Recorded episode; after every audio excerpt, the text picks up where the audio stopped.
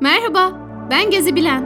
Sizlere Marco Polo'nun hiçbir zaman çıkılamayacak dediği dağı anlatacağım. Türkiye'nin en büyük dağı ve en yüksek noktası olan Ağrı Dağı, büyük tufanın ardından Nuh'un gemisini barındırmasıyla efsanevi bir özelliğe de sahiptir. Tam 5137 metre olan Ağrı Dağı'nın Ararat, Kuhinuh, Gli ve Cebelül Haris başta olmak üzere diğer dillerde pek çok farklı ismi bulunur. Dünyaca ünlü Venedikli gezgin Marco Polo'nun hiçbir zaman çıkılamayacak dediği Ağrı Dağı'na kayıtlara göre ilk tırmanış 9 Ekim 1829'da Profesör Frederick von Parat tarafından gerçekleştirilir. İkinci tırmanışı ise 21 Şubat 1970'te Doktor Bozkurt Ergör tarafından yapılır. Doğa severler ve dağcılıkla uğraşanların göz bebeği olan Ağrı Dağı, her yıl binlerce yerli ve yabancı turisti ağırlamaktadır.